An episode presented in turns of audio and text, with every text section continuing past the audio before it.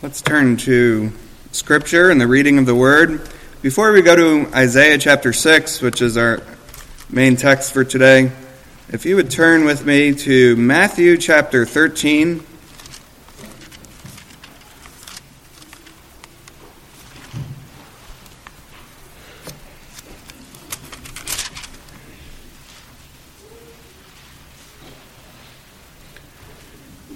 Matthew chapter 13, verses 45 and 46, a parable, a story from Jesus Christ. Just, just two verses in, in some ways, and you can think about how this relates to Isaiah chapter 6 as we read that in a moment. But I think in some ways these two verses capture everything this upcoming sermon is about concerning worship. Jesus says, Again, the kingdom of heaven is like a merchant seeking fine pearls, and upon, upon finding one pearl of great value, he went and sold all that he had and bought it. Now let's go to the Old Testament, Isaiah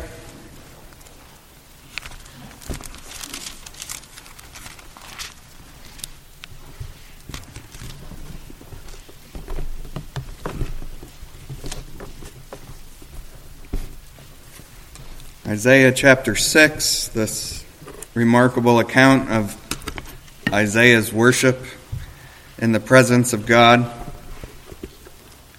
Hear God's word from Isaiah chapter 6. In the year of King Uzziah's death, I saw the Lord sitting on a throne, lofty and exalted, with the train of his robe filling the temple. Seraphim stood above him, each having six wings. With two he covered his face, and with two he covered his feet, and with two he flew. And one called out to another and said, Holy, holy, holy is the Lord of hosts. The whole earth is full of his glory. And the foundations of the thresholds trembled at the voice of him who called out, while the temple was filling with smoke. Then I said, Woe is me, for I am ruined, because I am a man of unclean lips, and I live among a people of unclean lips. For my eyes have seen the King the Lord of hosts. Then one of the seraphim flew to me with a burning coal in his hand, which he had taken from the altar with tongs. He touched my mouth with it and said, Behold, this has touched your lips, and your iniquity is taken away, and your sin is forgiven. Then I heard the voice of the Lord saying, Whom shall I send, and who will go for us? Then I said, Here I here am I, send me. He said, Go and tell this people keep on listening, but do not perceive, keep on looking, but do not understand. Render the hearts of this people insensitive, their ears dull, and their eyes dim. Otherwise, they might see with their eyes, hear with their ears, understand with their hearts, and return and be healed. Then I said, Lord, how long? And he answered, Until cities are devastated and without inhabitant, houses are without people, and the land is utterly desolate. The Lord has removed men far away, and the forsaken places are many in the midst of the land. Yet there will be a tenth portion in it, and it will again be subject to burning, like a terebinth or an oak, whose stump remains when it is felled. The holy seed is its stump. Let's pray together. Father in heaven, we ask that you would send the Holy Spirit who inspired these words to be written through Isaiah, your prophet. We ask that they would illuminate our lives now and transform us even as we continue to gather together in your name. In Jesus' name we ask. Amen. Worship. Worship. I think if we consider the sermon title, What is Worship For? There's something of an une- uneasiness at coming across that question at the first glance. And our minds tend to think that worship is abstract, theoretical, religious, odd. And there's some truth to that. If you think about what we're doing right now, we're gathered together in the name of the Lord. We don't see a physical manifestation of God. or God manifested in the flesh, and yet we're calling his name, we're worshiping him, we're insisting over and over that he is, is with us, that he's drawing us to himself, even as we ask him to draw near to us. And what's fascinating is that the word worship speaks to perhaps the most human characteristic of all. Not theoretical, not abstract, not odd, so common we forget that we're always doing it. The word comes from the it's derived from the word worth. It means worthiness or searching for worthiness or ascribing worthiness or acknowledging worth. And if you think about that, you're doing it every moment of your life. If I held up for you a, a gold coin, solid gold, and a silver coin, solid silver, and then a regular old penny, each one of you, even just thinking about those, are thinking, well, the gold is worth more than the silver, and the silver is worth more than just a penny. It's part of what we do. It's instinctive to us. We go through life analyzing, observing, evaluating, considering, reckoning, estimating, acknowledging worth. And I don't think it's too soon to stop and think, you know, what is idolatry? It's ascribing to some created thing the worth that should be due to God alone. Isn't it fascinating that in Romans 1, verse 25, Paul says that they exchanged the truth of God for a lie and worshiped and served the creature rather than the creator. Instead of going to the creator of all things and ascribing him worth, you content yourself with various aspects of, various aspects of his creation and ascribe to them the worth that is due to God alone. And those things may not be worthless, but they don't deserve the worth that is due to God alone. Consider the world we live in, the age we're in, and how it so often gives to family and prestige and to jobs and accomplishments to the various items on a resume or to the various degrees that come through education, how it puts on all of those things, ascribes to them, acknowledges to them worth, even the worth that ought to be due to God alone, the infinite, eternal, unchangeable, good, and triune God who thought of all those things who made his creation consist of those things. Think about how our age is just so, so comfortable with a term like American Idol. There's the age we live in. Finding various aspects of creation, a, a beautiful voice, the creativity that goes into making a song, and saying, There, there's what we worship, the American Idol.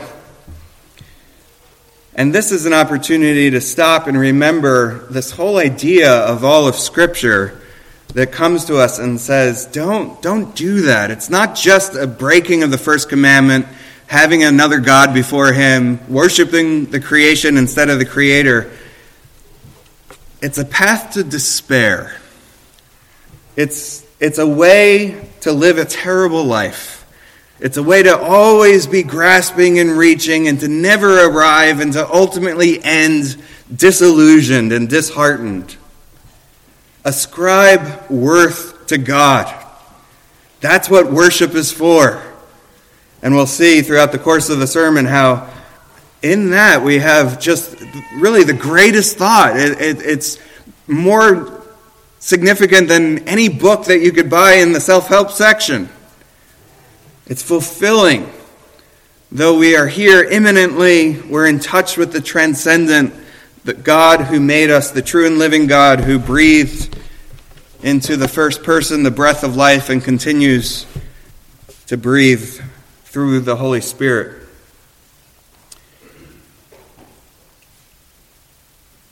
We saw last week that we are, are made for worship, and as we consider Isaiah chapter 6 and Matthew 13, that parable that we read, we'll just look at, at two very simple headings. There's only a three letter difference between them the worth of God, the worth of God, and then the Word of God. And these are the ways in which we draw near to God and worship Him. And Last week, over and over, we heard about how we're made for worship, that this is who we are. And we say things like we're, we're made in the image of God, which of course we get from the very Word of God. But think about that, that you as man and woman, male and female, you are made in God's image. If you consider that, in some ways, what it's saying is you really can't exist for a moment without learning something about God. Because you reflect Him, you're made in His image. That every moment is a moment in which, some way or another, God is teaching you about Himself. God is revealing to you His worth because you reflect Him. So, just by existing all by yourself, you are learning who God is to some extent because you're made in his image. But you're not just made in his image, you are certainly made in his image, but you're also in God's world. He made all things, he brought all things into existence. Everything bears the stamp of the Creator God. You are creation among God's creation, made in God's image, in God's world. God's creation surrounding you, and if you think about it, God's creation sustaining you. And there's more. On your heart is written the law of God. Again, essential to being human, not just going through life reckoning, evaluating, estimating, ascribing worth to various things, but thinking over and over in terms of good and evil, right and wrong. That instinctive way that we see certain things and say, that's wrong. That shouldn't be the case. The reality that not one of us can watch an hour of the news without recoiling in various ways and saying that's terrible because the law of God is written on the heart. We have this conscience that is over and over testifying to the holiness of God. Made in God's image, living in God's world, having God's law written on our hearts and speaking through our consciences, living as God's creation and even off of His creation. The heavens declare the glory of God. You're living in a world in which God is always speaking. This is why we, one of the reasons why we have to shy away from saying something like, Well, God spoke to me last night. God's always speaking to you. Everything around you testifies to Him. He is declaring His glory, His worth. And that is all through what is called general revelation, which includes you made in his image. And of course, God speaks to us specifically, directly, in a special way through his word, acknowledging that general revelation isn't going to bring you all the way that you need to be brought. That special revelation is there to speak to you about sin and the estate of sin and misery that we were born into through Adam and Eve, our first parent and parents, and to speak to us about the worth of God, not just being the fact that you're made in His image and able to speak and plan and do things, but that He is infinite and eternal and unchangeable, that He brought things into existence out of nothing, that He's the fountain of all good, that God is love, and that He is Father, Son, and Holy Spirit. These things are what special revelation tell us informing our minds, teaching us all the reasons to ascribe worth to God. And, you know, it's here that we can think back to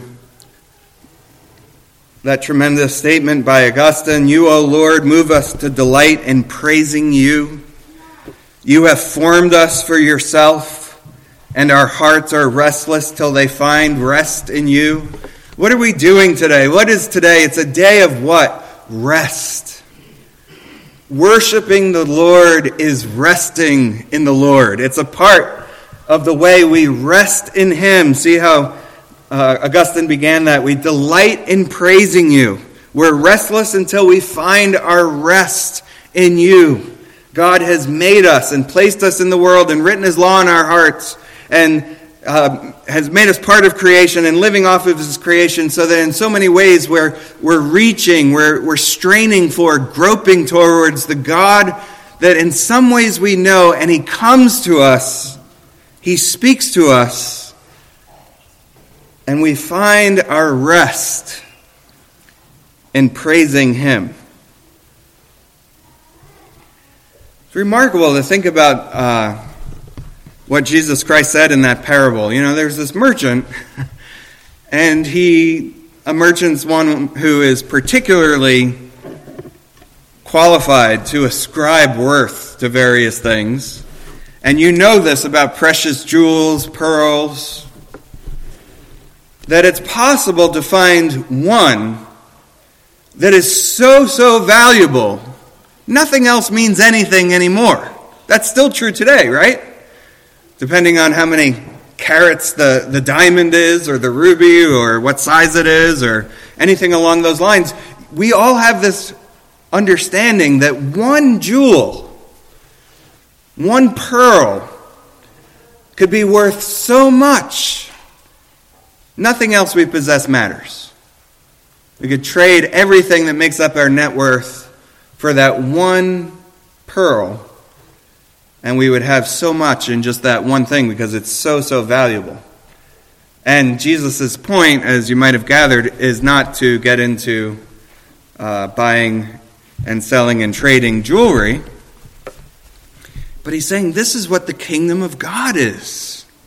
You come into this kingdom, you take membership at a local church, you take vows, you profess the name of the Lord, you ascribe worth to the true and living God who reveals himself through creation and reveals himself in his word. And it's more valuable than anything else, to the extent where you'd trade everything else for it. And you see this over and over and over and over in Scripture. Job has all these questions about God and his suffering, which is real suffering, trial, affliction, grief. And he never even gets the answer to all the questions he's asking. But how does the book end? Worshipping God in his presence. Completely changed. Abraham, in that city, right? All the comforts of whatever city life looked back like all the way back in the time of Abraham. But God calls him to sojourn in enemy territory, to camp perpetually among his enemies with his family. And he does it.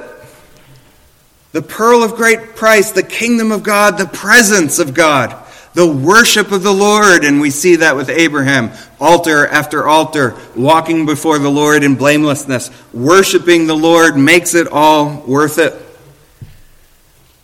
It's amazing to think about Moses and all of the reasons he has to not go before Pharaoh, as if you would need reasons in addition to the fact that Pharaoh was Pharaoh. But God speaks to him from the burning bush, and instead of going on and on about how he can't speak well in public, he commits to going and he becomes the leader that we know Moses to have ended up being. And with Isaiah, we see something similar. Is listen to this job description in Isaiah chapter 6, verses 9 through 12. God says to Isaiah, Go, tell the people, listen, but don't perceive. Look, but don't understand. Render the hearts of the people insensitive. Make their ears dull and their eyes dim. Keep them from hearing with their ears, understanding with their hearts. Bring them to a point where they cry out, How long? That's a, a ministry of judgment. That's a job description from God Himself to to Isaiah saying, This is no easy task. Nobody wants to do this. There's no guidance counselor that's going to say, yeah, make that your career. I'm sure it will be tremendously fulfilling. But Isaiah's remark, even before he hears that, Here I am, Lord, send me. We see the same thing over and over in the New Testament. Almost use this as a scripture passage for today, but that beautiful account of Jesus Christ speaking to the Samaritan woman at the well. She's not only a Samaritan, but she's had five different husbands, and the one that she's with now is not her husband. So, immoral, impure Samaritan woman that Jesus, the male rabbi Jew, is speaking to. It's just a glorious picture of Christ speaking to a sinner. What's the result? She's there to get water. She leaves her water pot and goes and tells everybody about Jesus. It's the revolution that came from worshiping Jesus by being in his presence.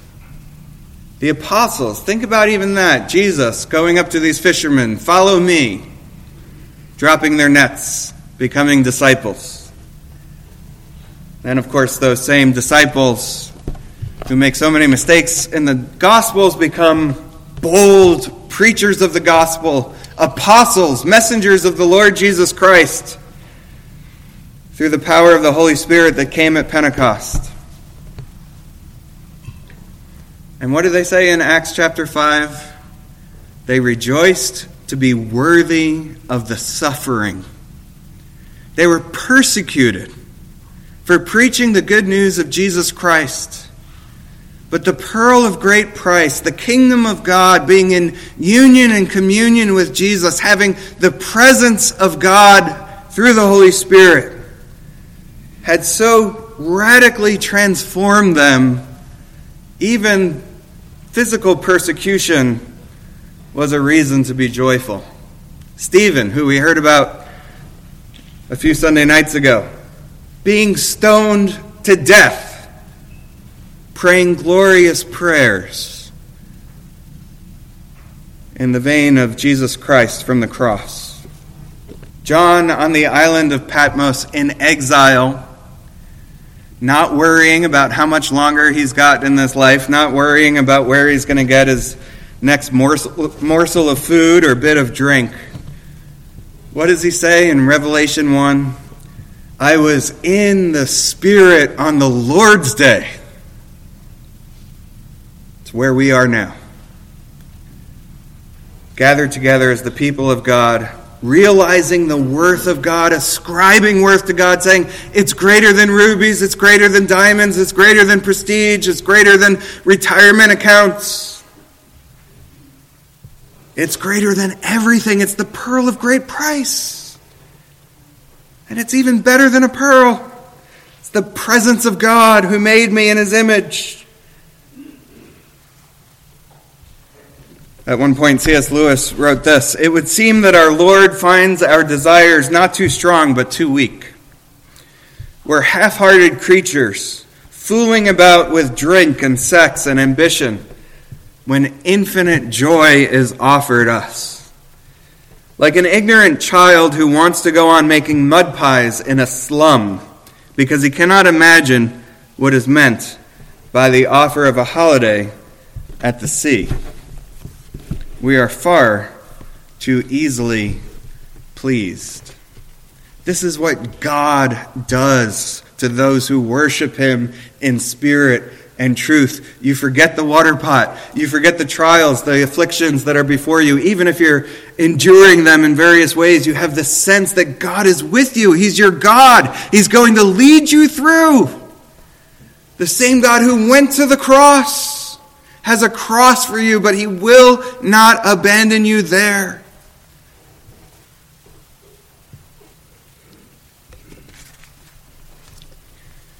As we consider the, the worth of God, we have already begun to do this, but considering the Word of God. The way we realize His worth is through His Word, through the different testimonies that we've seen in Scripture the various ways God has spoken about and that we're told about all of these various things. bring us to a, part, a, a point of worship. You know, us Presbyterians, we do love our terminology. So we have principles at work, and it's worth slowing down just a moment to think about. A regulative principle for worship, the dialogical principle for worship.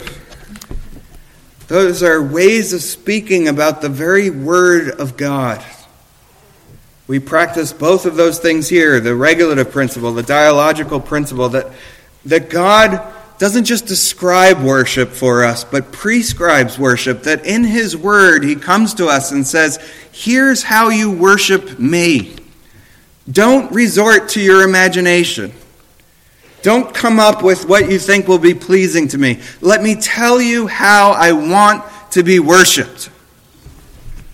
Let me tell you how to worship me in spirit and in truth. The regulative principle that God prescribes the ways he ought to be worshiped. And then this dialogical principle that God speaks to us and we speak to him. And we see both of these principles at work in, in, our liturgy, and I think it's so helpful just to stop and, and consider this that we ascribe worth to God together as the people of the Lord in the Spirit on the Lord's day, as those who call upon the name of the Lord in this particular place. And the whole liturgy is the Word of God. He salutes you, He speaks to you. You come in after a week, beleaguered and weary aware of sin and failure throughout that week.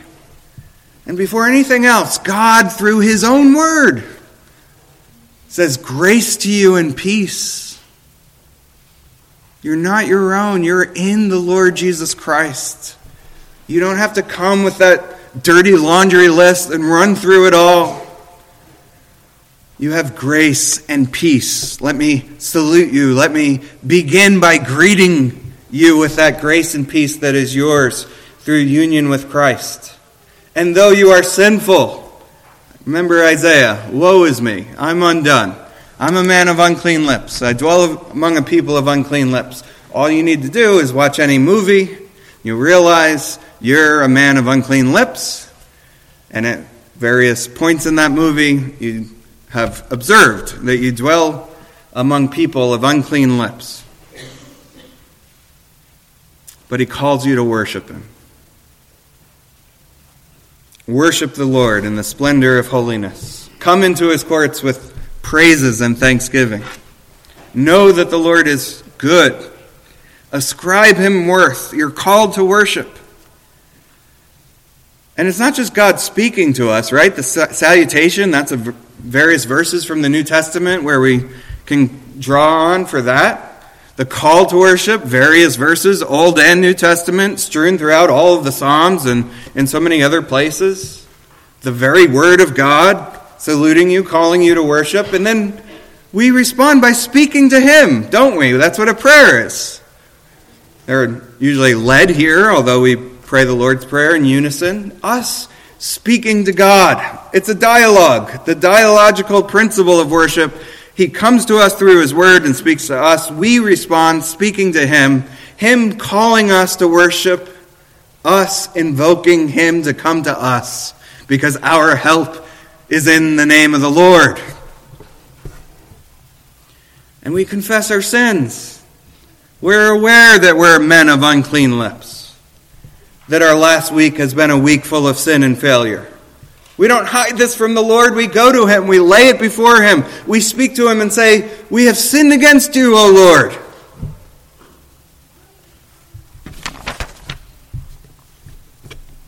And what's His response in the dialogue of worship? But to, from one point or another of His own word, as the holy, holy, holy God, say, You are assured of pardon. You are forgiven of your sins. Isn't that glorious? Isaiah chapter 6 again. Isaiah, woe is me, I'm undone, I'm unclean. Isaiah 6, verse 7. He touched my mouth with a burning coal. And that angel said, Behold, this has touched your lips. Your iniquity is taken away, your sin is forgiven. You see the dialogical nature of worship in Isaiah chapter 6, even in heaven? Isaiah speaks to God with a confession of sin Woe is me! I'm undone, I'm unclean. God speaks to him through a messenger, an angel. Isaiah doesn't clean himself up, dust him off, himself off, read a self help book and get better. But in his fallenness, in his impurity, in his uncleanness, he confesses his sin to God, and through an angel, God purifies him and it's not of Isaiah's own doing, it's a gift of God. And so we gather together for worship in the Spirit on the Lord's Day. And God hears our confession of sin and draws near to us and speaks to us, telling us our iniquity is taken away, our sin is forgiven. We've been purged, not by a burning coal, but by Jesus Christ, his perfect sacrifice in our place on the cross. So, what happens? What do we do after that? We burst forth into song. And what is a song? But a confession of faith set to music, a prayer set to music, a summary of God's word. The next step, the next element in this dialogue between us and the Lord where we're singing him praises, saying it's, it's not enough to say a confession of faith in unison, it's not enough to pray a prayer in unison.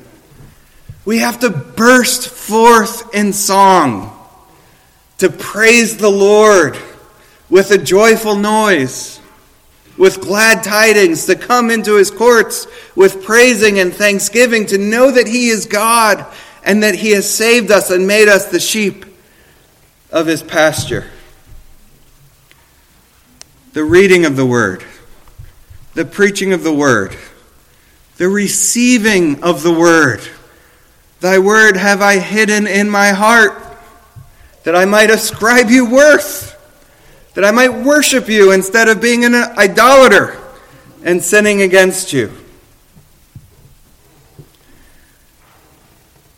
And if there could be anything better than hearing the holy, holy, holy God greet impure sinners with grace to you and peace. It's the fact that after that dialogue of worship, that back and forth between sinful people and a holy God, he says, Don't leave. Don't go out back into that world without hearing blessing. Isaiah was purified. He was assured of pardon. You've come into his courts. You've confessed your sin. You haven't held back from God. He's drawn near to you, assured you of forgiveness, reminded you of his grace towards you through Jesus Christ and his perfect sacrifice on the cross.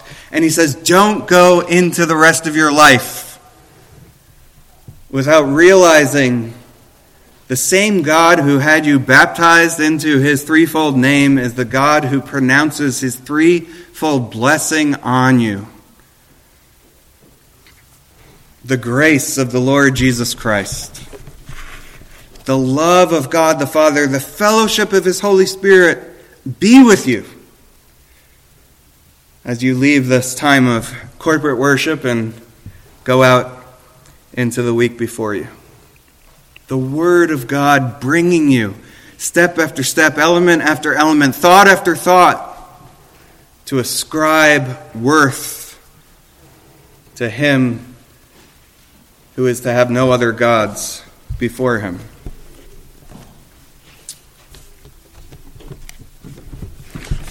I've said this a number of times in various services and a number of times today, also during Sunday school in the Inquirer's class that it's glorious to realize if you want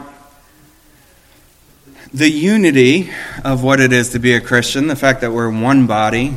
He's the vine, we're the branches, we're the body, He's the head. We are united to Christ.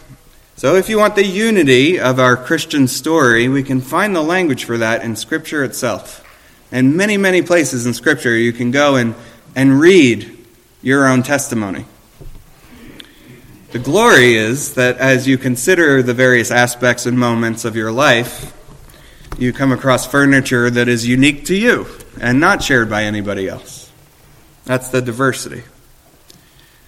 But for now, let me read some verses from Ephesians chapter 1 and 2 and spend time ascribing worth to the true and living God, the Father, Son, and Holy Spirit who, through his own word, tells you your origin story and your testimony as a Christian. And this isn't just for adults or teenagers. This is a letter that was written to a church that was made up of families in which children were specifically addressed to obey their parents in the Lord, for this is right. And that le- letter begins with this address that included those children. So, for all of us, no matter what our age is, let's hear our origin story and testimony in the Word of God itself and ascribe worth to our God. Ephesians 1, verses 3 through 8, then chapter 2, verses 8 through 10. Blessed be the God and Father of our Lord Jesus Christ, who has blessed us with every spiritual blessing in the heavenly places in Christ, just as he chose us in him before the foundation of the world, that we would be holy and blameless before him. In love, he predestined us to adoption as sons and daughters through Jesus Christ to himself, according to the kind intention of his will, to the praise of the glory of his grace, which he freely bestowed on us in the beloved. In him we have redemption through his blood, the forgiveness of our trespasses, according to the riches of his grace, which he lavished on us. For by grace you have been saved through faith and that not of yourselves. It is the gift of God, not as a result of works, so that no one may boast. For we are his workmanship, created in Christ Jesus for good works, which God prepared beforehand so that we should walk in them.